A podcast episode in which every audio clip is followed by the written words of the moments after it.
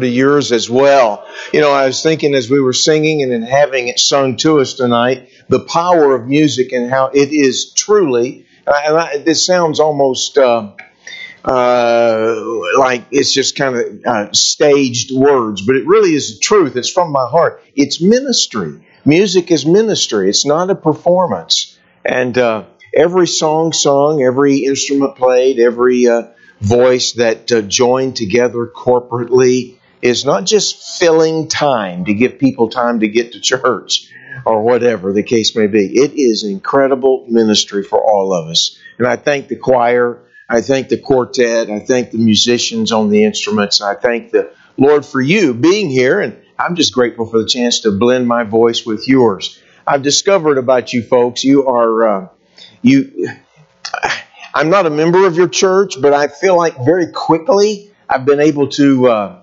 uh, become a part of your church family. And, I, and I'm thankful for that. I really am. You have been very warm and uh, greeting and, and gathering uh, folks unto you. You're, there's not a stuffiness in the in the atmosphere, and I'm so grateful for that. I'm thankful for the privilege that we've had to be here with you uh, all day today, and uh, I feel like I owe you an apology. I really do. I think I misstated something this morning, and I, I ask you to forgive me, but I want to make it clear tonight. You can hear a pin drop when I said this. Uh, uh, I, I, I was checking my notes out, and I was thinking I need to make sure I'm straight on this. I, I'm not real sure how I worded it this morning, but here's what I meant to say.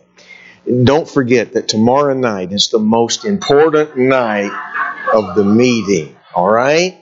I may have said something about tonight, but I re- you just can't miss tomorrow night now. You just can't. And so plan to be here. If you're not laughing, it's because you weren't listening this morning, or you weren't here this morning, or maybe it's not that funny, whatever the case may be. Look forward to seeing you here. You say, Mister Preacher Man, I will have to come walking in the door even after the service begins. That's okay. Just come right on in. It won't bother me. Come on in. Get yourself situated somewhere, and we'll be glad that you're here. You say, well, I'll come straight from work. I understand that. You say, well, I'll be in my work uniform. I know the feeling. So will I. And so uh, you just come right on and be with us. And uh, you say, well, I feel funny wearing my uniform. Don't. I love how some people, when they wear their uniforms from work, their name is embossed on the sweater. That's such a help to me. I mean, it really is to be able to say, hello there, Bob. Good to see you. I'm glad you're here tonight. So uh, you, you plan to come. And so I appreciate you being here again tonight. I'm trying to get some names and faces together, but boy, oh boy, don't test me. Don't test me anytime soon. I'll do the best I can. If I call you by the wrong name, just be patient with me. I'm trying my best. It would really be a help if you would, if you'd sit in the same seat every single time, all right? You probably do, don't you? I mean, everybody's kind of got their general area that they sit in. If you could wear the same clothes every single service, don't do that. Uh, you just... Just come on. We'll see you tomorrow night, seven o'clock, okay?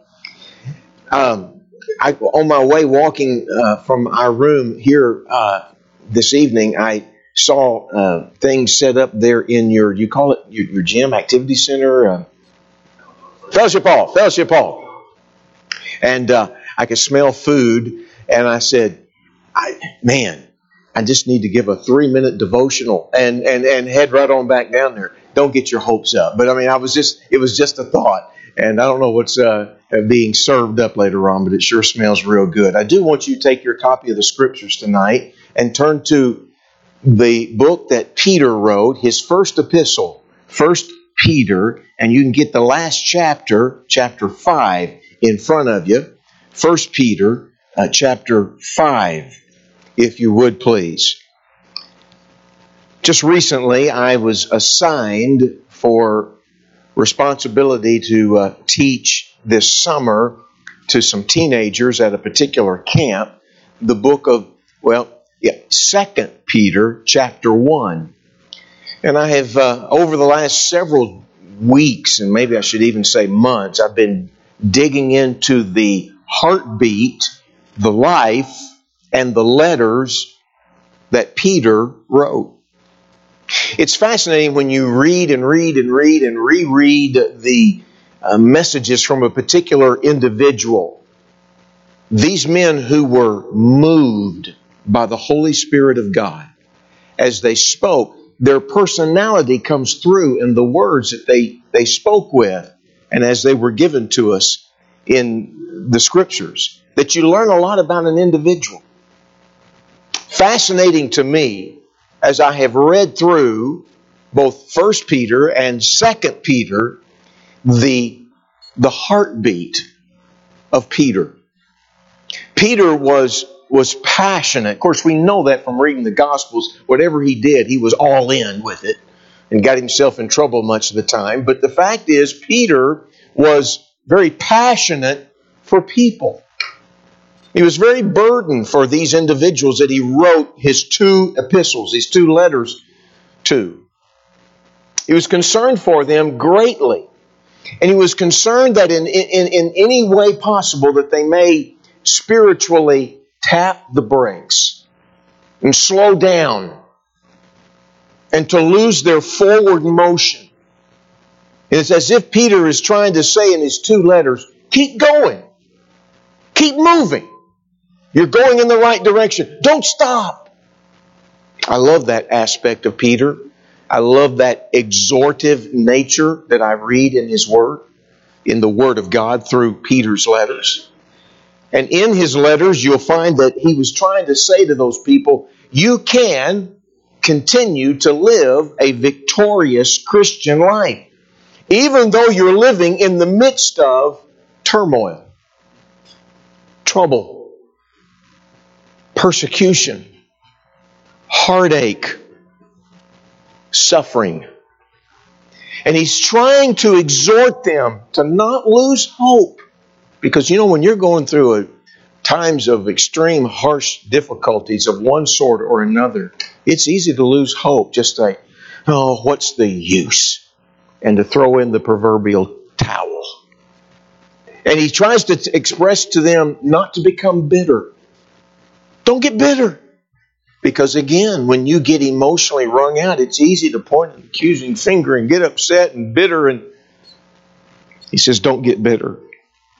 And to stop trusting in God's sovereign oversight. As if, as if God has lost control of everything. God, where are you? He was trying to say, don't, don't, don't, don't go there. You can find that in both letters that he writes. Now, folks, I'm talking right here where the rubber meets the rubber, where you and I live. We frequently find ourselves thinking that, where is God? Does he not have the power to make change? Well, of course. Does he, does he, is he at the point to where he doesn't see what I'm going through? Yes. Does he not care? And so it's as if Peter is trying to say to God's people, don't be bitter. Don't stop trusting in God's sovereign oversight. And don't stop looking for Christ's soon return. I don't know about you, but when I'm going through the hardest of trials, that's when I find myself saying, oh, even so come, Lord Jesus. And Peter is saying to God's people, look, he's coming again. Now, Peter said it in his day. We can surely know that we're closer to that day in our day. Though I don't know, Peter didn't know, and you don't know when the Lord's coming again. Peter was saying, don't lose the desire and the sights on eternity. Keep your sights on, it's all going to be over with at some point. And we'll be with our eternal God. And he was saying, and don't stop evangelizing. Don't stop giving the gospel, even though you're suffering. And we come to the fifth chapter in that first epistle. And Peter's wrapping up this first letter. And he's saying to, to the shepherds, the pastors, he calls them elders. He tells them to feed the flock. We don't need entertainment from our pastors. We need feeding from the Word of God. And he says to he says to the elders that he's writing to among the congregational individuals that he's speaking and giving this letter to, he says to the shepherds in those first few verses, feed the flock of God. Keep feeding them. Don't stop. And he says, and be a leader. Feed and lead. And don't lord over them. Don't boss them around as if you are the You're the head honcho of their life. You're not just a dictator. You're the big tater. I mean, you're everything. No, he says, don't be that way. Don't live like that. And then he says to all the other rest of the congregation, he says in verse five, if you'll look at it, likewise ye younger. Now that's a reference to both young people as well as young in the Lord. He says, you who are younger, submit, put yourself in a place of submission unto the elder. Yea, all of you be subject one to another. In other words, you're, you're a family. Put yourself in a position of learning from one another. That's the cool thing about a church family. Everybody brings their giftings to the table, and as a result of it, we can learn things from one another. And he's saying, uh, be subject one to another and recognize authority in your church. And he says there, he says, yea, all of you be subject one to another and be clothed with humility. Now that's one size fits all. There's not a person in the family of God who doesn't need the humility that he's exhorting us to have. What's that? It's to see your position before the Lord as being unworthy, and there's nothing in myself to be proud of. He says, clothe yourself. In other words, it's a choice. It is a choice. You put on the clothing of humility. Clothe yourself with humility, for God resisteth the proud. Now, where did that come from? That's actually from the book of Proverbs. He's quoting the Old Testament. God resisteth the proud, and he gives grace, he giveth grace to the humble. And in case you hadn't gotten it yet, he says in verse six, humble yourselves, therefore, uh, under the mighty hand of God, that he may exalt you in due time. Now, I'm not just trying to give a running commentary. I'm just kind of giving you the quick backdrop of the heartbeat of Peter here. When he says that he may exalt you in due time, he's not saying that he will exalt you and put you in a position of such exaltation that you have a big S on your, your, your shirt that says, I am super Christian, I am super saint. The word exalt here, and the idea here is you have, you have, Um, no pun intended, you have fallen down. This is not a commercial. And you can't get up on your own. He says, humble yourselves under what God is doing, because he will lift you up in his own way and in his own time. Let him do what he needs to do. It's again, trusting God's sovereignty. Verse seven, casting all your care upon him, for he careth for you. Be sober, be vigilant, because you have an adversary, an enemy. Your adversary, the devil, as a roaring lion, walketh about, seeking whom he may devour. Whom resist steadfast in the faith, and stay with it, knowing that the same afflictions are accomplished in your brethren that are in the world. But the God of all grace, the God of all grace, who hath called us unto his eternal glory by Christ Jesus. Now look at this. After that you have suffered a while, make you perfect, establish, strengthen, settle you. To him be glory and dominion forever and ever. Amen. And then he has a few last greetings at the end of his writing. Uh, several years ago, I was out in a at a ministry, a camp ministry in uh, California. And I was preparing to preach in the morning chapel when my phone rang. It was my wife. She was back at our home, and she said, Morris, there's something wrong with my car.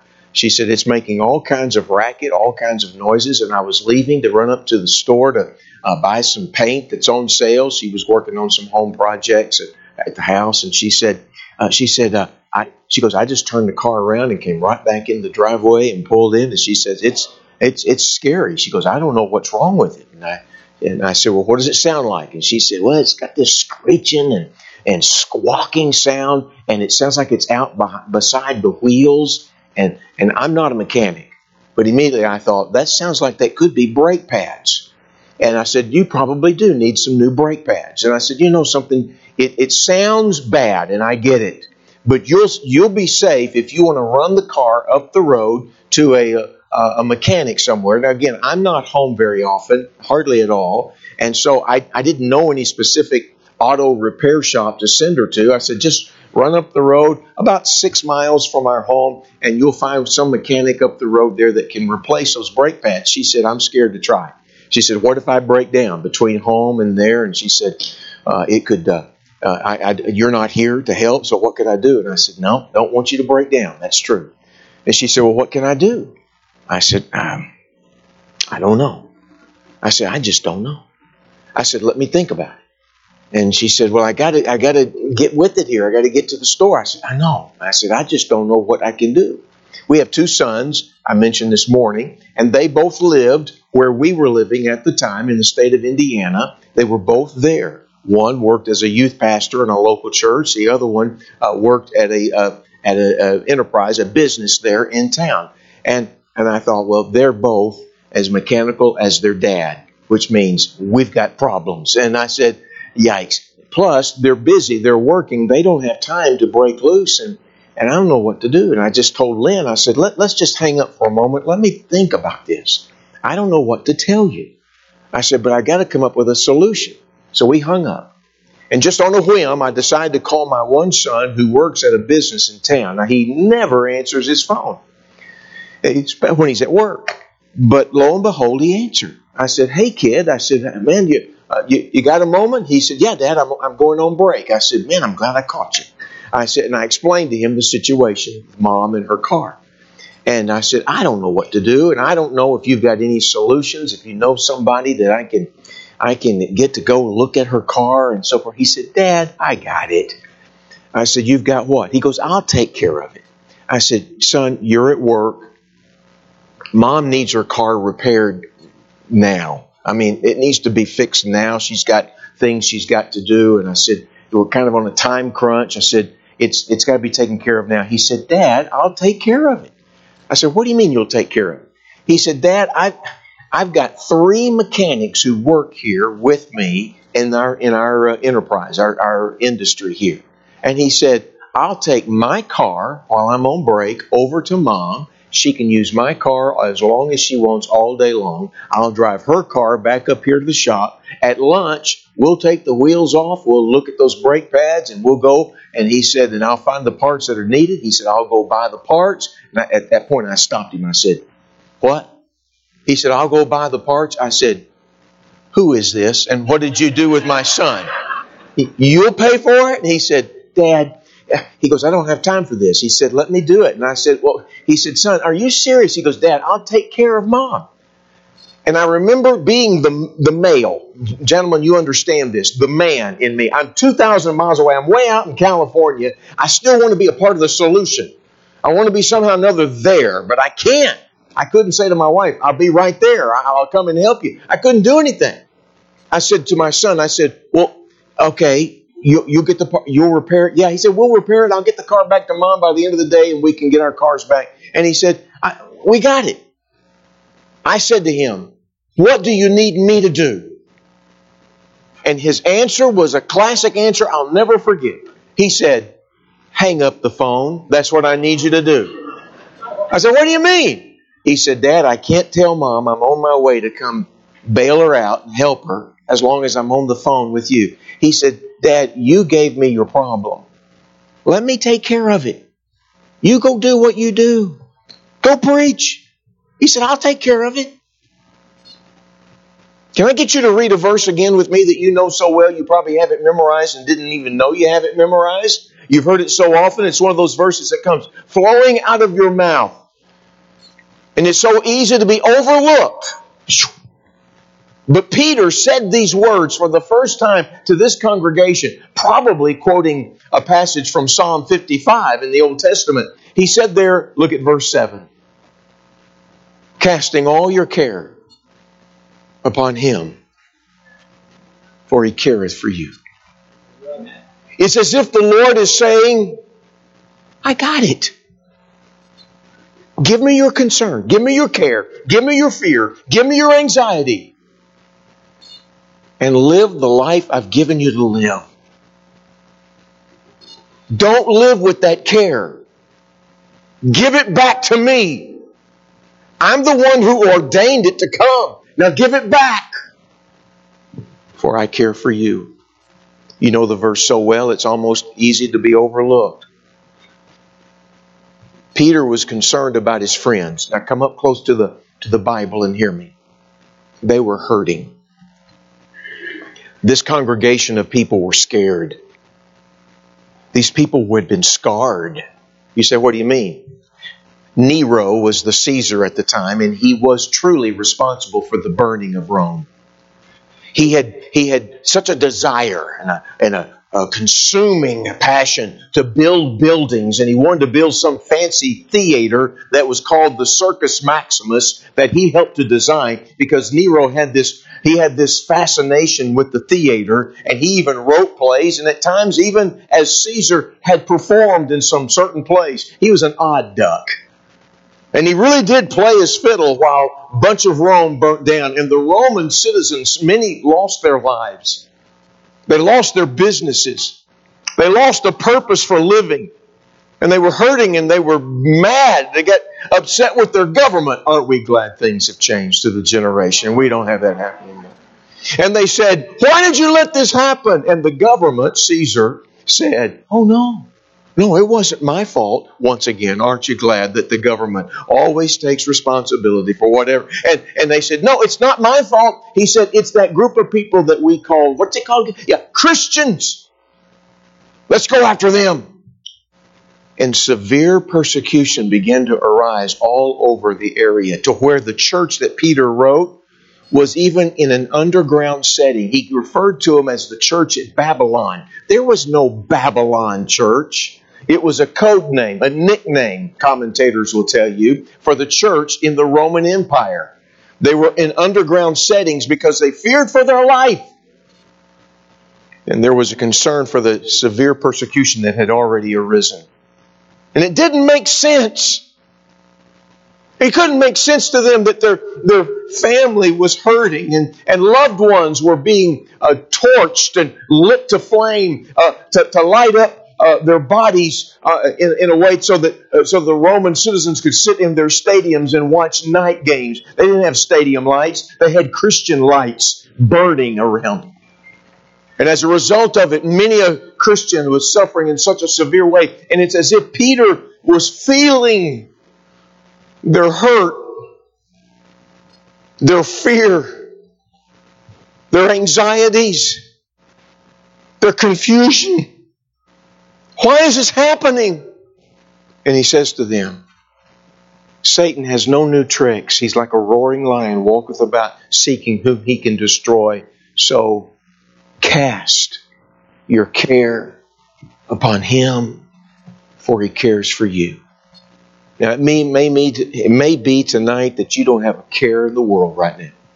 On this Sunday night, things are just as peaceful for you. And I say, I'm happy for you. I really am. I mean, everything's going great. Your bills are paid. Your job security is, is settled. Uh, your retirement plan is good. Uh, your kid is finally passing geometry after four years. It's about time. Your car is in as good a shape as it's ever been. Your dog came back home and your cat ran away. It just couldn't be any. Cat lovers, please come back tomorrow night. I don't know why I keep knifing myself with all these little statements. It may be that everything's going well for you. Now listen to me. I'm happy for you if that be the case. But just keep going to bed at night. Keep getting up in the morning. And something will begin to unravel in your life. It doesn't make sense. You may not feel like you need this truth tonight, but you will. Peter was trying to say to God's people, there's a way in which you can live in such a way that you're not enduring life. You're enjoying life. You know, when you're a little child, you ever seen a little child cry? Because to them, everything is messed up because they fell off their tricycle. And if you were an unkind adult, you'd say, you think that's rough, kid. Wait till you have to pay the bills I got to pay. No, the kid can't understand that. His problem is a falling off a bike. Uh, a teenager is scared to death about what people are thinking about them. They're always conscious of it. They, every, everywhere they go, they're very concerned about, do I look right? And, as, and you know, am I am I accepted by everybody in my school? And there, and it is a fear in their life. And as an adult, you go, oh, come on. Who cares? Yeah, well, you were the same way. And then you become an adult.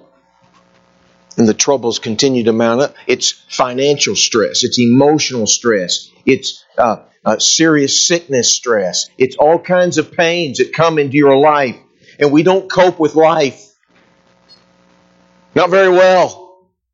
And we start thinking, I, how am I going to, how am I going to live from day to day? You don't like your job. You don't like your looks. You don't like your health. You don't like your car. You don't like your house. You don't like your height. You don't like your weight. You don't like anything. It just seems like life is a drudgery. Can I tell you something? If you're not careful, it'll always be like that, because it's always, it's easy to find something where you have fallen off a bicycle and there's pains in your life. And Jesus, the Lord God, I should say, is saying to us through Peter's words, you got to care?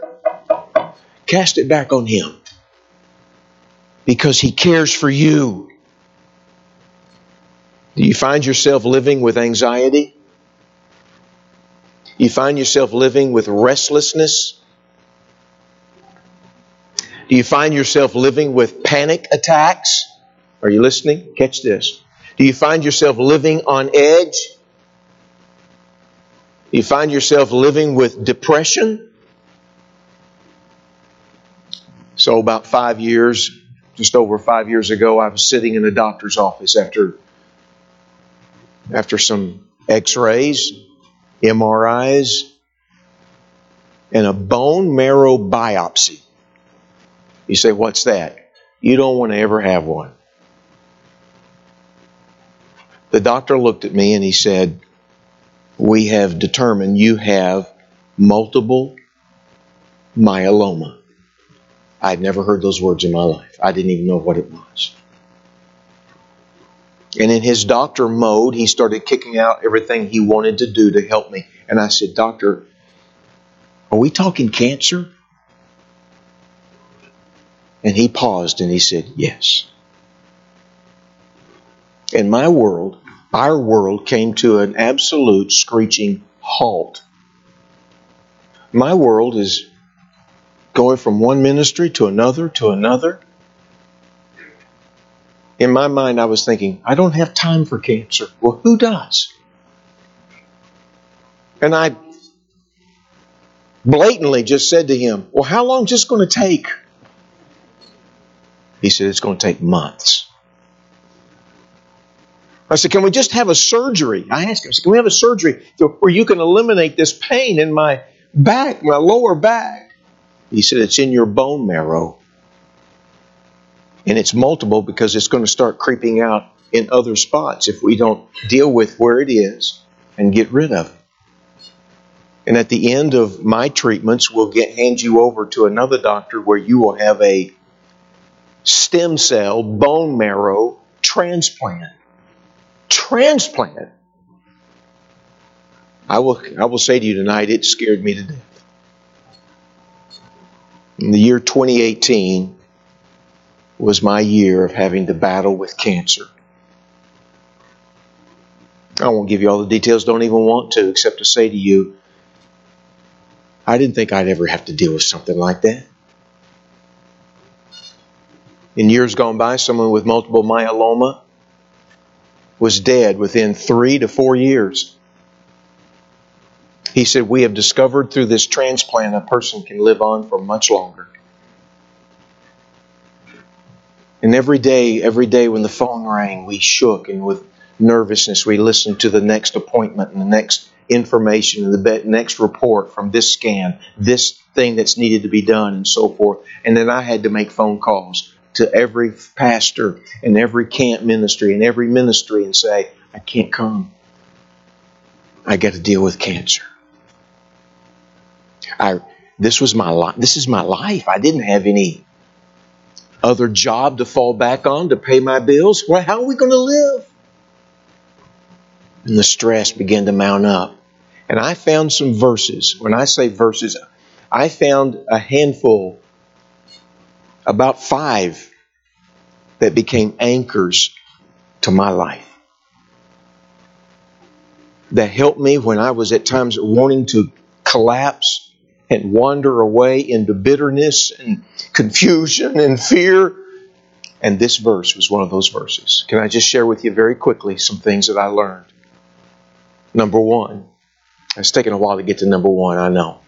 But number one, I discovered that there is an inevitable reality. It's an unalterable reality. It's an unchanging, irrevocable, unavoidable, inevitable reality. You say, well, what is that? You're going to have cares. That's what Peter is saying here. He didn't say to the people he wrote to, now some of you who are listening to me as I read, as I write this letter to you, you're going to have cares. Others of you uh, in the church family, you're not going to have cares. So just give time to those who are really going to battle through some cares and some stresses and worries and anxieties of life. Let me talk to them and you just listen. No, no. He was talking to every single one, to young, to the elderly, to the married, to the unmarried, uh, to, to every age bracket. He was saying, you're going to have cares. It's inevitable. Life is filled with fiery trials.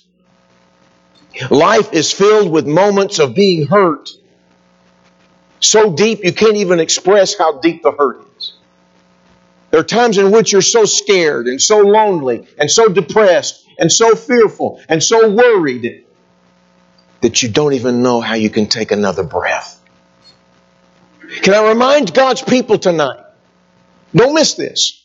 Trials, cares that Peter was referring to, they are not punishments from your Lord. They're tools. They're His tools to chip away on you, to make you more like Jesus Christ. He's already carried your sins to the cross and paid for them. And yet Satan begins to whisper when we're going through some difficulty, you're such a loser. You're such a failure. God doesn't love you like He loves somebody else. Your life's a mess. You might as well throw in the towel. Don't follow God. These trials, these cares are not referenced as something that Peter said to them. Now, you, you need to get things cleaned up and right with God. Look, trials or uh, sufferings of life come for either correction or perfection. And every time God's ever had to correct me, I knew why. I, God the Father is not one who disciplines His children and then says, now go figure out why I did that. He, he will discipline us and bring us back into sweet fellowship when we wander away from Him. But the type of correction or perfecting work that's going on here, the trial here is a trial of perfection. He's making us more like Him. I'm pretty simple-minded. But can I just tell you that sometimes cares come from various ways. And sometimes it's people that cause these cares that mount up in our life. People. And then problems. And then just personal stumblings in our life. And then our own personality. Some people in this room may be prone to being a lot more introspective. And every time something uh, goes wrong, oh, God's mad at me. God's upset. And you just have this natural, depressed spirit. And Peter says, cast all those cares upon Him. It's an inevitable reality. You're going to have cares. And I've discovered, now listen, they, they sometimes they come from our past. There are things that were done to us. Maybe something that happened in your your uh, young days as a child growing up. Something that happened in your past. Something you have no control over. Uh, something that, some decision you made that you wish you could change. Or something that, that uh, occurred in your past when you were in the military. Or, or something in some school that you attended. And you find yourself saying things like, if only I had not gone and taken that job. If only I hadn't gone into the military. If only I had have gone into the military and not taken that job. If only I hadn't taken that first drink. If only I hadn't uh, pursued that first website online. If only, if only. Let me tell you something. The past is something that you can learn from. But you can't change the past. But you can change the meaning of the past and learn lessons from the past. without being haunted by the past. And Peter is saying to God's people, it may be your past that has become a care in your life. I've, I've talked to some people through the years who've talked to me about some uh, struggle and difficulty and their heavy-heartedness and so forth. And I'll go, oh, my friend, I'm so sorry to hear this. Now, when did this happen? And they'll go, mm. See, it's been thirty years ago. thirty years ago. What are you doing dragging that along in your life? The Apostle Paul said, brethren, I count not myself to have apprehended, but well, this one thing I do, forgetting those things which are behind and reaching forth unto those things which are before, I'm pressing on toward the mark of the prize of the high calling of Christ Jesus. Is something in your past taking away your hope and peace and causing you to live with care? If it's not the past, it may be the present. There are some people who just, how am I going to get everything done? How am I going to get it? Your concern is about today's finances, today's responsibilities, today's uh, issues and battles that you had to face. One lady went to her pastor one time and she said, Pastor, I know you told us that we shouldn't worry, but she said, you know something? I think worrying really helps. And he said, what? She goes, yeah, I've discovered most of the things I worry about never happen. So she said, it must really help to worry. He said, no, no. You've misunderstood the whole thing. Worrying doesn't change anything. Except maybe the lining in your stomach makes you more sick. A lady that was a friend of Jesus by the name of Martha, do you remember her? She was flitting around in the kitchen, whatever it was she had, making a big meal for everybody. She got so upset with her sister Mary and with Jesus. And she said, Jesus, would you make my sister get up? And Jesus said, Martha, Martha, Martha, catch your breath. Chill. That's hidden in the Greek language, but I think it's there. And he said, you are careful about many things. No, look, the word careful there means you are full of care about so many things. And he said, recognize that Mary has discovered a place of peace here at my feet. Sometimes it's the present concerns. Oh my, if you're too much like me, a type A person, thinking I got to get everything done that I've got on my list that I want to do today. And ah, yeah, yeah, yeah, yeah, yeah, yeah, yeah, yeah. You can find yourself living with tied up in knots. If it's not the past, if it's not the present, it is, you know, the future, the possibilities of the future. What if I lose my job? What if the car won't run another day? What if my kid doesn't pass that class? What if, uh, uh, some lady thinks, my husband dies before I do? What, what if? And the list goes on and on. Worrying about tomorrow's concerns today makes today cloudy. When God gives you enough grace and strength to face tomorrow's concerns, then, and not now. I mean, things don't make sense. But you don't find you don't find your security, you don't find your settledness by understanding why. I need to know why. You'll never find your hope and peace and security in understanding why. You find your peace and hope in security in knowing He knows what He's doing. You ever ridden on a plane? And this always concerns me when the the pilot gets on the speaker and he says, I'm going to ask that everybody quickly get back to your seat. I ask that the flight attendants get to their seat. Everybody please tighten your seatbelt. We're about to hit some turbulence. You know, I just want to say, pal, if you know what there's some turbulence up there ahead, can you can you go around it or something? I mean, can you can you go above it, below it? I don't care if I don't get to my destination for a week or two, but avoid that turbulence. He knows it's coming. You know what Peter is saying to God's people? It's coming. You're going to have cares. It's inevitable. Number two, it's a second lesson I learned. Not only an inevitable reality, but number two, an instant response. Look at our verse again. Look at verse seven. Casting all your care upon Him. Casting. The word casting means to throw something on something.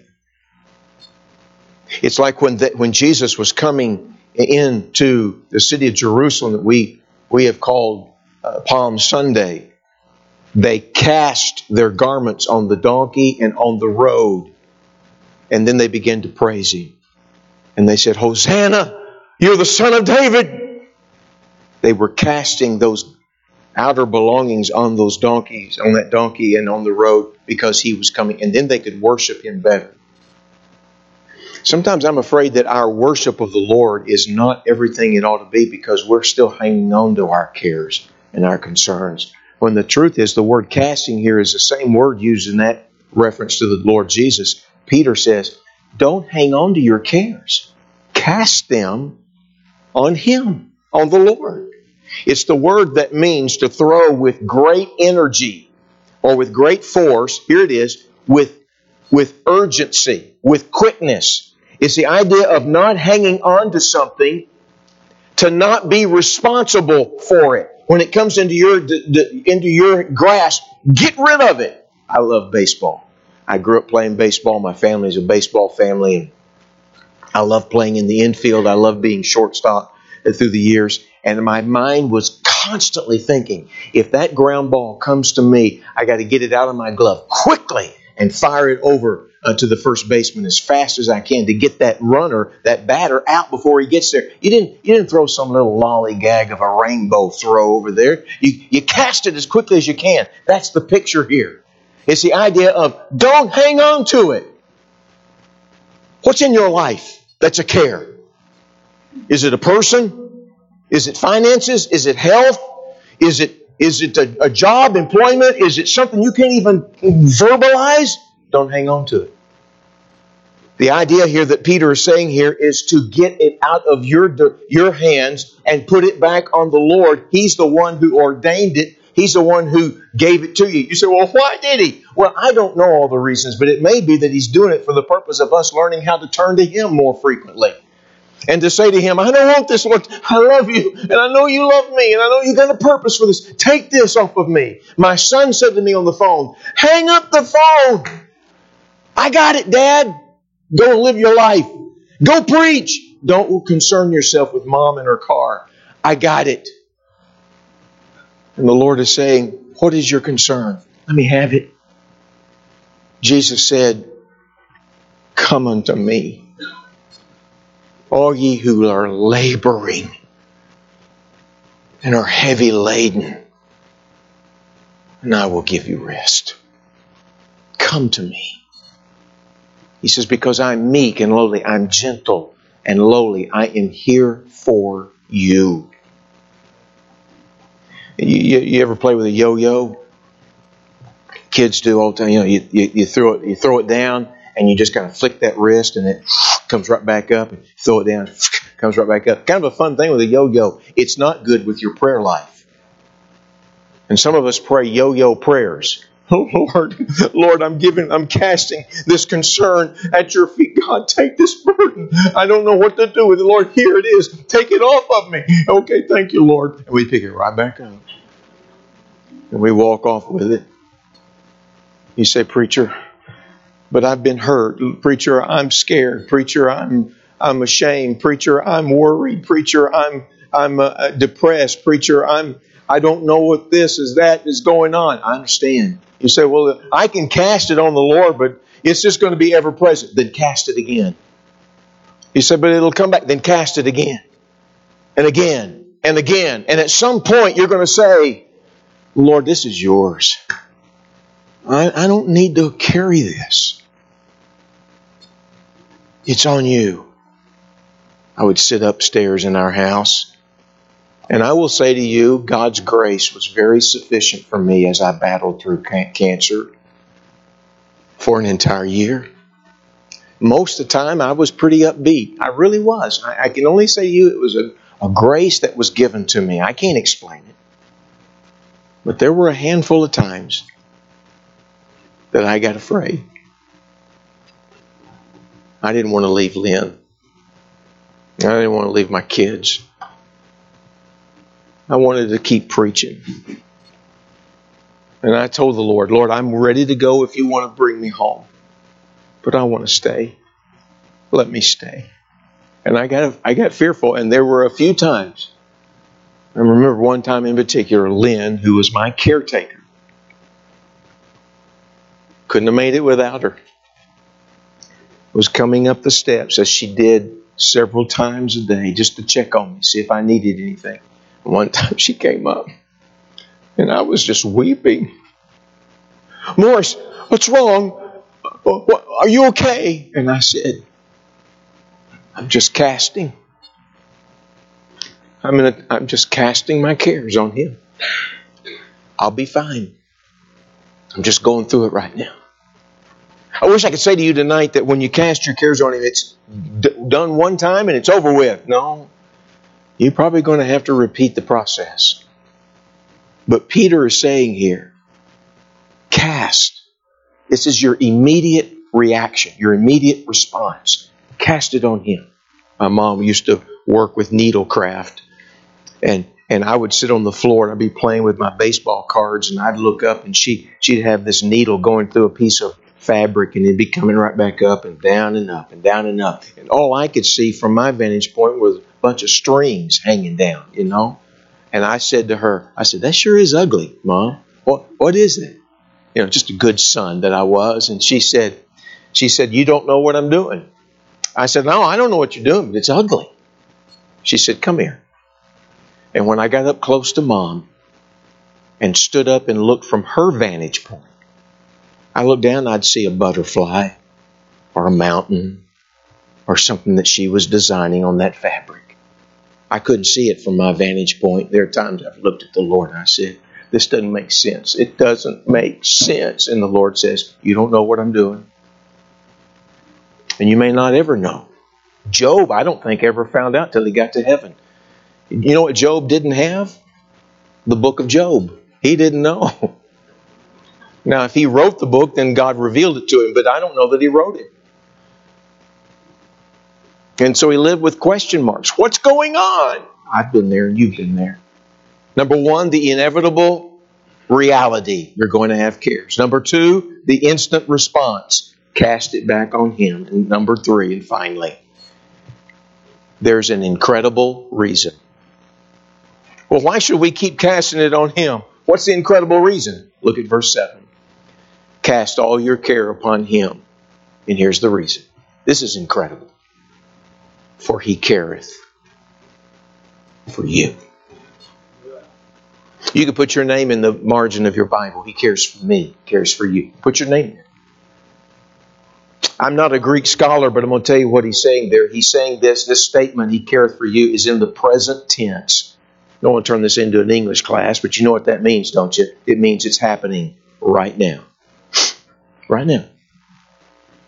He told me to preach this tonight. He cares for you. Right now. And He will tomorrow, in the middle of the night, and next month, and whenever. He cares for you. Present tense. It's written in the active voice. You say, what does that mean? It means it's not hypothetical. It's not preacher hyperbole. It's real.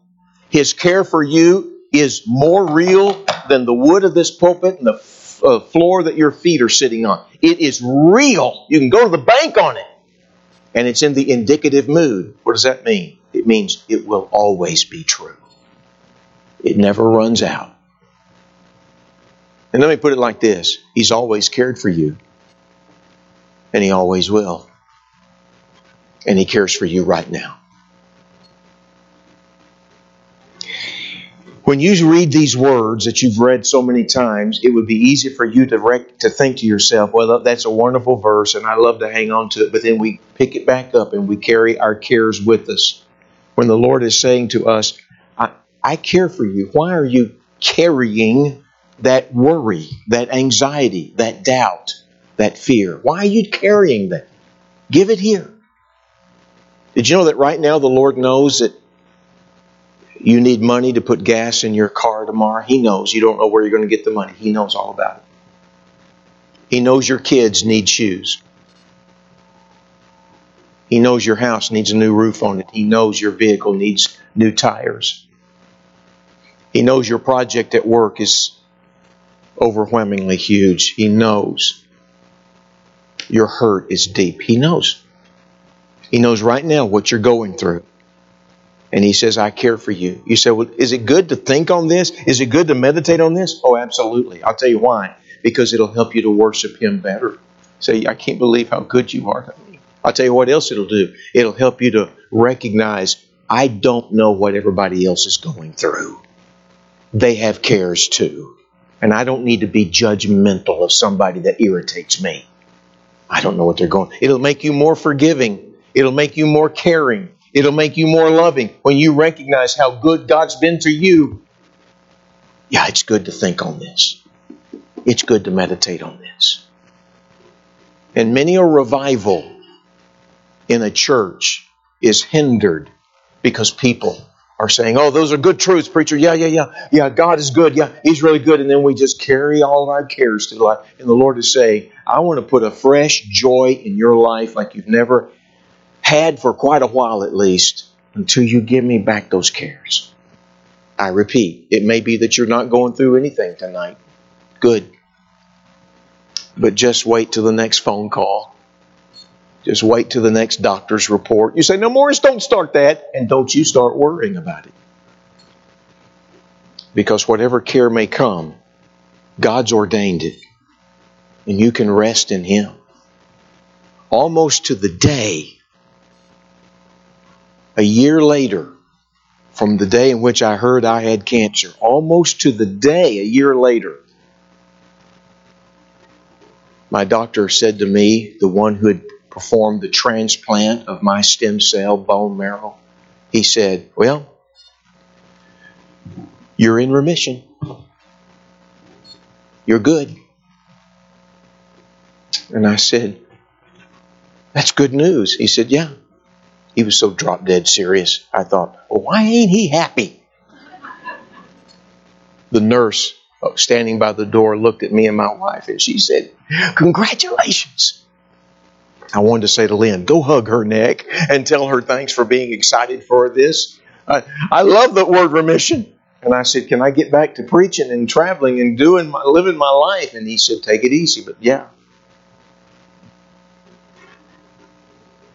And every once in a while, it's just been good for me to reflect and remember how good God was. And more, most importantly, I am thankful for the lessons I learned.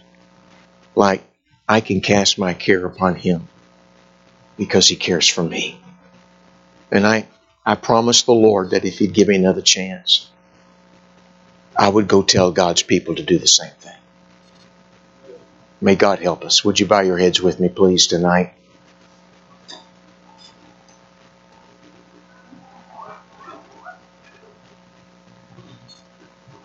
I'm not about to ask you tonight, are you going through a stress-filled time?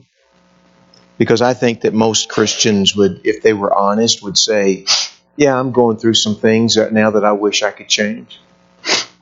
I think most Christians would say, yeah, I'm going through some painful difficulties.